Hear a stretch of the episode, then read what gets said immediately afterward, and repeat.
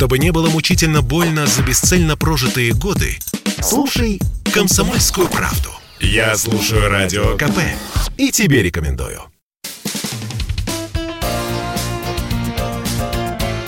Говорит полковник. Нет вопроса, на который не знает ответа Виктор Баранец. Как уже знают наши радиослушатели и читатели, пресс-секретарь президента России заявил о том, что очень серьезная напряженность, военная напряженность сохраняется на границе России и Украины. Что, собственно, подтверждает и те сообщения, которые мы слышим и сегодня от не менее хорошо знающих ситуацию людей. Но что любопытно, кадила лжи о скором нападении России на Украину западная пресса сегодня раздувает с утроенной энергией. Уж чего мы не слышали не только за последний год, а за последние недели. Уже дошло до того, что недавно начальник Генерального штаба Вооруженных сил Украины Муженко, он даже объявил о том, что Россия нападет именно 22 января.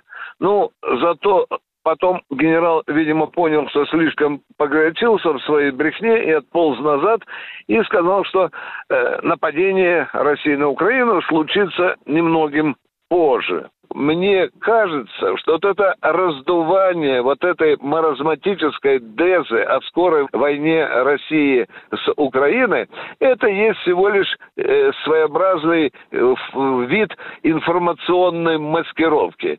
Вот под этот информационный гвалт Украина на своих танках все ближе и ближе подползает к Донецку. И, собственно, какой вывод мы делаем? Что это всего лишь информационное прикрытие той силовой мировой авантюры, которые уже давно призывают э, президента Украины Зеленского э, совершить э, силовой вариант разрешения э, кризиса на юге Украины. Ну что, дорогие друзья, очень часто, очень часто чрезмерно часто сегодня в России звучит слово «война». Самое, самое страшное слово «война».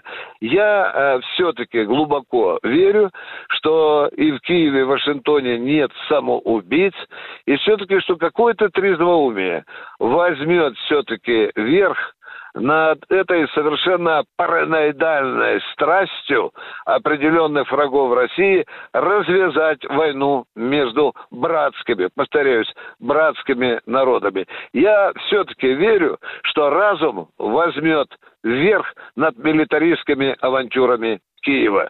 Виктор Баранец, радио «Комсомольская правда», Москва. Говорит полковник sportkp.ru О спорте, как о жизни.